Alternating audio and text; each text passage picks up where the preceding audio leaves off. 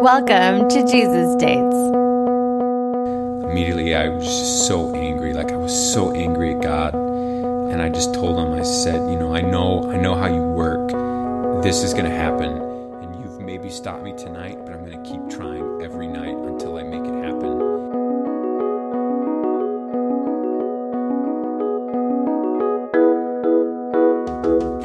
Podcast where we hear real stories of how God is moving in the lives of very real people. Whether He's led them to a mountaintop experience or a long walk through a valley, we get to hear all about it right here on Jesus Dates. My name is Greg Creek, and I grew up in northern Illinois. There was a river for our backyard. Oh, nice. Um, I mean, it was like on a farm. There were woods, there was fields, there Wow. was rivers. so when you say Illinois, it's not it's not like Chicago. It is not like Chicago, no. Okay. No, we're about an hour and a half away from Chicago. Okay. So what was your family dynamics like and kind of your upbringing, your home life? My mother was very religious, and my father was not religious at all. And so uh, it made for this really interesting dynamic uh, in the home. Um, there were some addiction issues in my family um, that also created an interesting challenge and dynamic. And so, uh, so yeah, we were kind of doing a, a home church thing that was really an offshoot of Adventism, and it was very unhealthy. Very Why was it unhealthy? Oh, it was salvation by by works, um, salvation by diet. Um, one time I went to church. I mean, my family was very poor uh, at this time, um, and you know, I had one set of church clothes. That was all my my family could afford, and uh, you couldn't do laundry on the Sabbath. And so, um, one week my pants didn't get dry, and my mom was like, "Do you want to wear?" You know, wet church pants or your blue jeans, and I, you know, I was like, "Oh, I'll wear my jeans." So I'm like nine years old, and the guy who was kind of like the pastor of our group pulled me aside and said, "Hey, you know, do you want to go to heaven?" Well, you know, what nine-year-old boy doesn't want to go to heaven? Uh, and I said, "Yeah, um, I do." And he said, "Well, little boys who wear jeans to church don't go to heaven." Wow. That's an example. Like I was crying. I spent the rest of the day hoping Jesus didn't come back that day because No. you know I was also taught that like you know basically like if you've sinned like you're going to hell, and so like I couldn't ask for forgiveness, and then and like and like and that's the thing. Like what does that say about like the message Yeah. of like Jesus, and what does that tell you about God when you have a nine year old kid that spends the day hoping Jesus doesn't come? Yeah. It's messed Oh. up. It wasn't until I was really 18 years old the the idea of salvation by faith really even came to my mind. Um, you know, I was at a at a leadership retreat in in high school, uh, October my senior year, and uh, my roommate actually was challenged uh, was challenging like the person who was leading the lesson and this idea of of you know the the leader was kind of playing the devil's advocate, you know, and making a case for salvation by works in the hopes that someone would like challenge him. But for me, I just thought that like this was just like a normal lesson. Like like I was like, yes, this dude is preaching truth. Amen, brother. Uh, and then it was my roommate who was like who I was surprised like to hear him like speak and argue with this guy that kind of spoke up and then I was like And you're like, wait, that's Wait, not okay. what? and so it was. Uh, it was really interesting point. I don't know that that it really ever. It, I don't think it made sense to me for a long, long time. So yeah, so I guess that leads me to my next question. Where are you at today? I mean, I guess spiritually, but also where are you at now in life? Yeah, so I'm actually a pastor now, uh, but don't worry, my theology has changed. All of you in Podcastville that are listening, um, salvation is by faith alone. It is relationship with Jesus. Um, so I'm a pastor. I'm the, the youth and young adult pastor at Florida Hospital Church.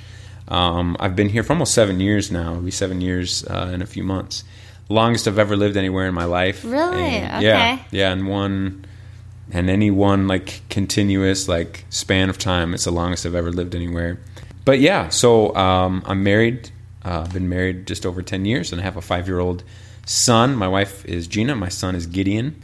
And yeah so i'm, I'm a pastor here at the church and it just kind of keeps me busy. Got an awesome team of people that i work with. Okay, cool. one of them is at the other end of this microphone. Her name is love to molly. meet her. So okay, so I have asked you out of all your different life experiences to share with us just one story of how you have seen God work in your life and that you absolutely knew He was alive and active. So, I guess for you, uh, what's one story and where does that story begin? Man, so the story begins. I mean, I think um, you know I mentioned earlier just some of the um, the religious you know circle that I was brought up in, the addiction issues in my family. Um, it just led to a lot of unhappiness in my life. Um, I you know I just really wrestled with like self esteem and and I wrestled with um, just knowing and and trying to understand like what love is and whether or not I was loved and and just really wrestled through a lot of that. Um, just kind of the the the hurt and the pain of of not having healthy relationships uh, in, in, my family. Um, I was just broken. Like there's just no no other way around the fact that I was broken. Um, I had a lot of really great people that came around and supported me, um, but at the end of the day, I just found myself struggling. Um, and I, you know, I put on a mask. I was kind of the class clown. Um, I used that as a way to mask the pain and the hurt that I had. I could use humor as a defense mechanism to keep people from getting too close. So, um, okay. you know, if the situation was turning to where someone would maybe ask me a question, or maybe did ask me a question that that was just too close to home, or or you know, I, that I just didn't want to deal with, I'd just deflect it and you know make a joke and and kind of move on. And that's not a really healthy way to live life. Um, so you just like, try to like laugh about it, pretend like it mm-hmm. didn't matter. Yeah. And so not having any like real vulnerability with anyone and not having a way to actually process the pain and the hurt and the anger and the frustration and stuff um, just really took a toll on on my mental health. I battled, you know, I didn't, looking back, like I didn't like realize it then and until much later, but you know, I was battling depression um, through a good chunk of like high school and college and there's just been a, a, you know a lot of different things, but it all culminated uh, December of 2004 was my senior year of college, uh, which is interesting. I was a theology major, you know, and, and oh, this, this person who uh, is in school to learn how to share the good news of Jesus and, and the yeah. gospel, and and uh, you know someone who you know should be looked up to. And I wanted to work with young people, and so you know someone who's going to set an example for kids and and in December of 2004, um, I had decided to take my life. And you you decided that you were going to commit suicide. Yeah, yeah. And so um, I, you know, there were a lot of things that happened. You know, there were a few deaths in my family. You know, looking back, like logically, you know, removed from the emotion, yeah. you can look back and see, like, oh yeah, there were all these factors that were playing into it. So I had mm-hmm. lost a couple of close family members. Um, you know, it was I was a senior. I didn't have any jobs. Most of my friends were getting hired. Um, I had been, you know, dating someone um, for for uh, over a year by that point, and I had, you know, talked about marriage, and um, and it just kind of became clear that that wasn't going to work out, and so that was just kind of all those factors kind of combined, just really put me in a in a dark place. So it had been leading up for a while, and oh yeah. could you was so was this premeditated for a while, or was it like just come December and you just thought? you know what? Okay, it's time to go. You know, it's interesting because I had never, you know, I heard a lot about different stories of suicide. You know, you hear people taking their life, and I always, like, my response sometimes I think externally and internally was always just like, you know, that's stupid. Like, suicide doesn't solve anything. And, like, you know, how dumb do you have to be to think that would do it? You cause more pain, all the people that you hurt, you know, all the people that love you. That was always like my response, like, how dumb. Like, it was very, like, I guess calloused and not considered at all to like that person and and what took them to that point to actually want to end their life. Um, and to see that as the only way out. And I just never understood it. Um, and then, you know, probably towards middle to late November, I just really started, you know, thinking about about suicide and how I really didn't see any other way out. Hmm. Um, I really, uh, the best way that I found to be able to communicate it. I know sometimes when people talk about getting a concussion. It's never happened to me, but like when they black out, you know, you just kind of see all the light and it just really kind of comes to the circle and then it kind of squeezes out.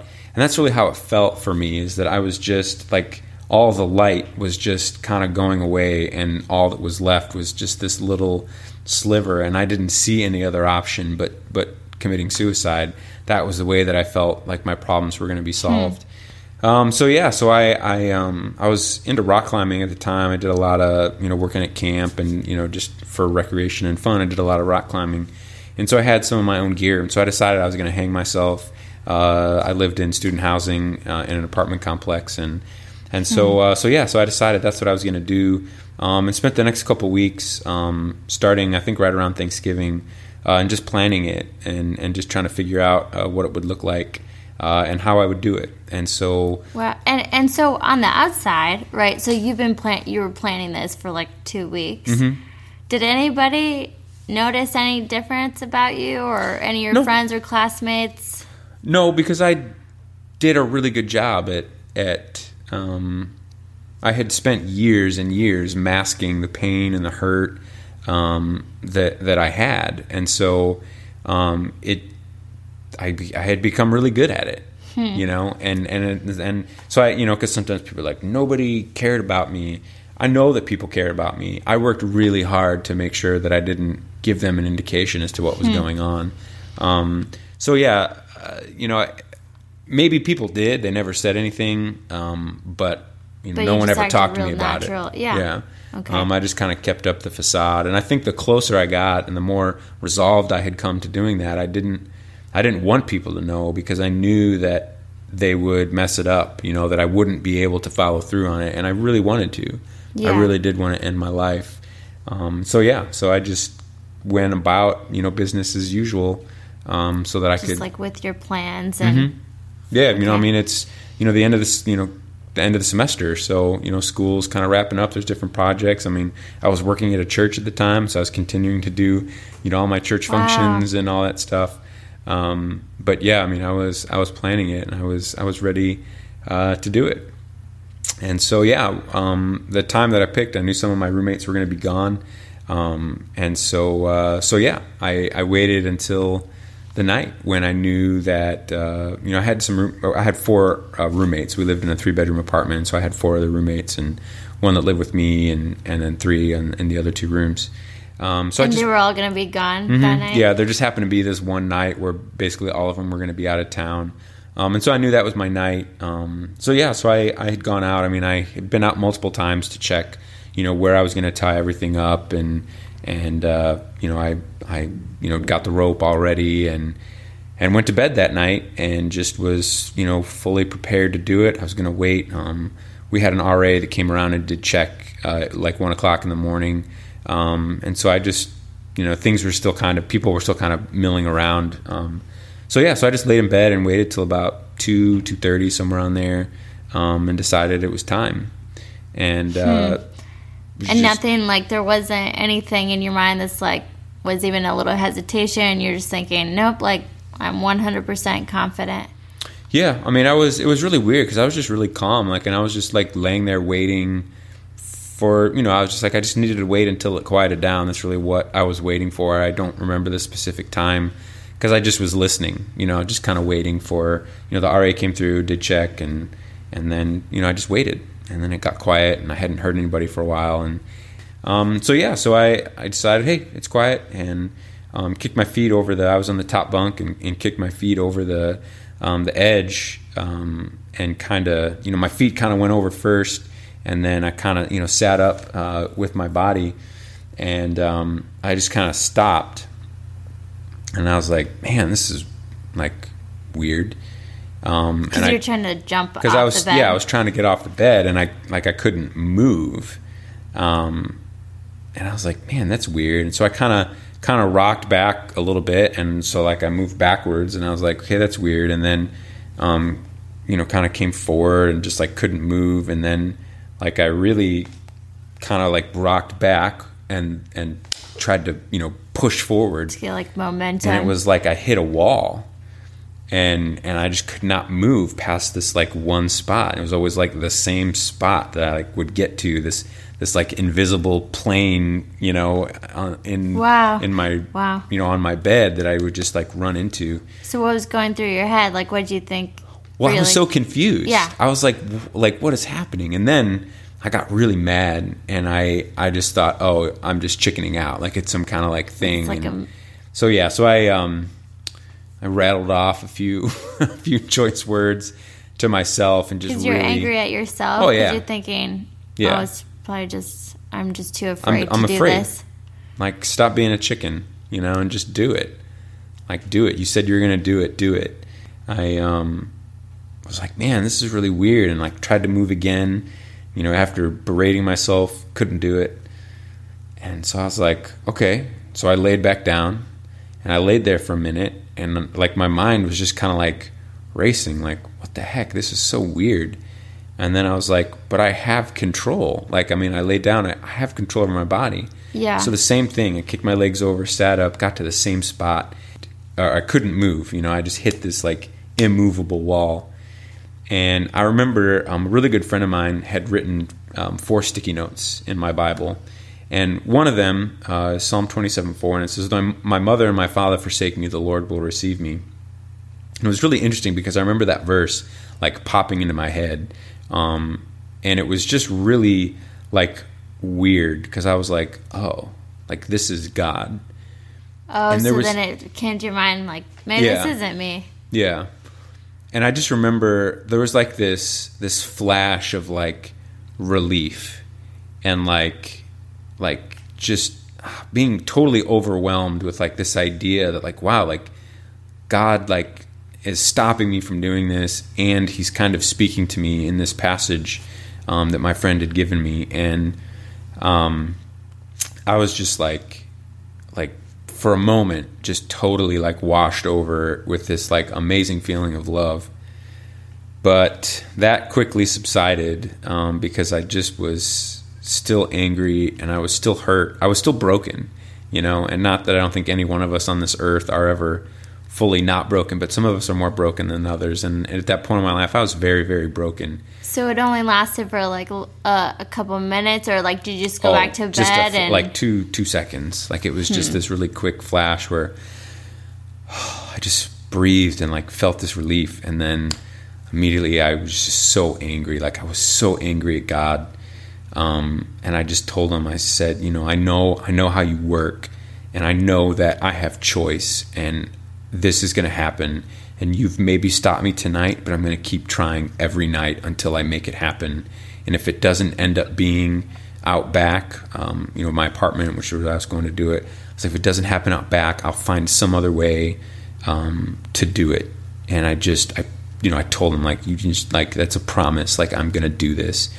So were you just thinking, well, okay, well maybe tomorrow night? Yeah, exactly. I was just waiting, you know, till the next night, and I was going to try again. Um, and uh, so yeah, went about my day as usual. And the next night, um, I was over at my at my uh, girlfriend at the time. I was at her apartment, and uh, we just kind of started talking. And and you know, she could kind of tell that something was wrong. Um, you know, you'd asked earlier, did anybody notice? And I think you know at that point, like she had noticed. I was just very calloused and angry and cold, and and she knew something was up. And you know, she just kind of kept you know asking, asking and, and engaging with me. Yeah. Um, and eventually, I just broke down and you know told her what I had had tried to do the night before. Um, and so she talked with me for like a couple minutes, and then said, "Hey, you know, just hang on a second. And and she went um, back into her bedroom. Uh, we were in the common area there in the apartment, and so she went back to her room and came out like two minutes later and just kind of kept talking to me. I just thought that she had like gone to the bathroom or something like that. Um, and uh, so yeah, so we kept talking, and all of a sudden there was a knock at the door, and the pastor who I'd been working for at the time um, at the church uh, was there. Like he showed up at her apartment. So she had called him. Yeah, So when you saw him, were you like relieved, or are you getting more and more angry as as this time is going on? Like your girlfriend finds out, and then now your pastor's here. Yeah, I was so like I didn't I guess I was relieved. Like I I think when I look back, you know, at that time, it was just more like I didn't have any fight left in me. And it you have to have a lot of fight to be angry. You know, like and, and I didn't have anything left in my tank. I was just so empty um, because I mean this had been you know weeks where I had been contemplating this and and then months and years where I had just been so unhappy and I just didn't have any fight left in me and so he talked to me for for a while um, and and you know, basically like we formulated a plan um, for how this was going to go. Um, it was finals week, so from a student perspective, it's like the worst time to, to be out of school. Um, but Mike took care of it. Um, Mike Fulbright was was the pastor that I was working for, and um, and he took care of everything. He went with me to to the appointments. Um, he let me. I didn't have a car. He let me borrow his car to get to anything that I needed to do, and he just really journeyed with me through that process um, of trying to find healing and restoration um, in all my brokenness. So you said that you broke down because you didn't have any fight left in you. So at this time, once you started to get help and he started to link you to that to get healing, were you like looking forward to? Did you think that there was now an actual possible way of healing? Um, good question. I don't. Um, it took me a long time to find hope. Um, I vowed. I told God. I told Mike. I just said I am like I may see a Christian counselor, and I ended up with an Adventist counselor who really helped me um, deal with a lot of stuff. Um, and he always read the book "You Are Special" by Max Lucado. And that was like how we ended every session. Um, but then after a while, like I actually started hearing how, like, I was listening and hearing. I think what I needed to hear, um, and so it was very, um, very helpful and very meaningful to me. But even in that point, you know, I was still dealing with a lot of complex family issues and still dealing with, you know, a lot of brokenness and hurt and pain.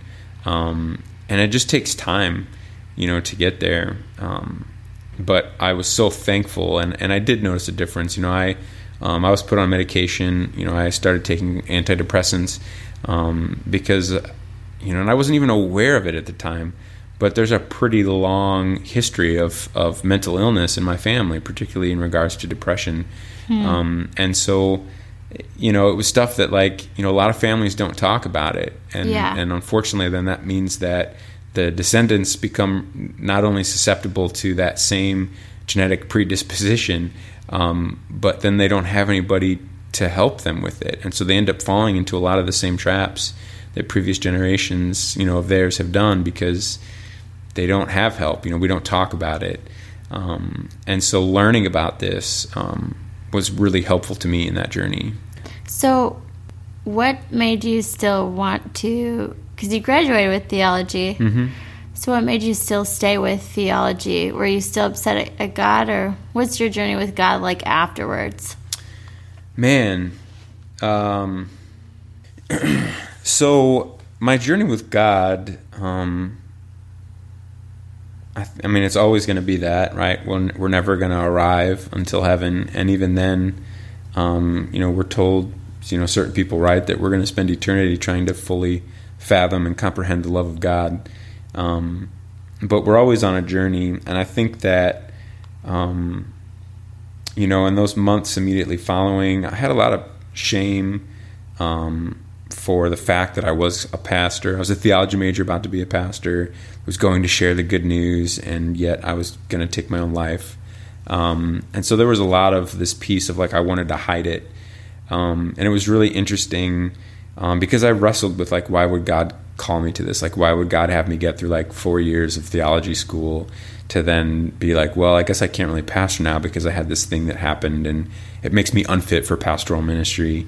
Um, and it's interesting in my my first few months and um, in my pastorate, maybe after about six months, um, I shared with um, the youth group a little bit about my journey and my struggle. Um, after I'd had a chance to build some some relationship with them, uh, and I remember there was a student in there who, when I shared a little bit about my story. Um, I just got that look of like understanding, and just based on some of the reactions that they had, I could tell that this was something that they were struggling with. Um, and that was the first time that I had realized, oh wow, like even though this was a really dark chapter in my life, like God's going to be able to use this. And the the older I've gotten, and the more you know time I study it and understand, you know sociology and you know religion and and just you know family dynamics, the more I realize that you know mental health um, is not something that as a society we talk about very much. There's stigma that's associated with it, Um, and so it's given me an opportunity to be able to understand what people are going through. Like I know what it's like to want to take your life, and there's some people who just don't understand it. I, you know, I was one of those for some time, um, and so now I'm able to share that with with people. Uh, and I think that was the biggest thing in my relationship with God of just understanding that, like, even in my pain, like, He can still triumph in that, that there can still be, um, you know, uh, blessings that, that come out of that. Um, and and so the deeper I've grown with him, the more I've seen that. And you know, just this last week, I you know was preaching and talking about vulnerability and was vulnerable, you know, and very candid about some other things that were going on in my life right now. Uh, and it's just ama- like the connection that people have had with that has been amazing. And so it's interesting, like the the more willing that I am to be real, I think with God and to be real Hmm. about where I am with God with other people, like that has grown like that grows me Yeah. in my relationship with God, uh, and it grows me in the community where I'm where I'm ministering. And so, you know, it's a journey. I don't think I'm ever going to arrive, but it took me a while to get past that. Does God really think that I'm worthy and worthwhile to get past to that. be a pastor Yeah. because of what had happened? So, to those listening, um, I just want to encourage you and challenge you. You know, I went through a really dark, um, you know, chapter in my life in regards to mental health, and I think um, there's such a stigma associated with it, um, whether it be, you know, with depression, you know, whether it be with suicide. As a society, we would do better if we had more opportunities for um, really deep engagement, you know, with someone to help us process life. And so if you're struggling, if you are, you know, uncertain about, you know, um, your place in the world or, or really anything, I mean, man, find somebody that can help you process through this stuff. And I think that if you can't produce the, the chemicals that you need, man, you need to find a way to, to get that right. So talk about it. You know, visit your healthcare provider. I don't know. I can't say it enough. I, as a pastor, I meet with people who have problems, and oftentimes when I suggest counseling, you know, they look at me like, "Wow, I, I didn't think my problems were that bad," or, uh, you know, or I've even had people say, "Oh, I'm not sure that things are that bad," and it's like, why do things have to be that bad before you go see a go, counselor? Why can't things be like fairly good? So I'm going to go see a counselor so they can be really good, so they can help me process. So, man, I'll say it again. If you're listening and you're battling with depression, if you're battling with with challenges in your life, seek help. Seek help. It's a normal and natural and healthy thing to do. Don't be afraid of the stigma. Don't be afraid of Change the the stigma. stigma. Exactly. I love it. If you'd like to share your story of how God is working in your life, leave us a message on our Jesus Dates voicemail number 218 656 0540 or send us a message on our Instagram page at The Current Ministry. This podcast is brought to you by The Current Ministry, music by Azrael Post, and this is your host, Molly Duper, thanking you for joining us. And until next time, grab a friend, a cup of joe, and go have your very own Jesus date.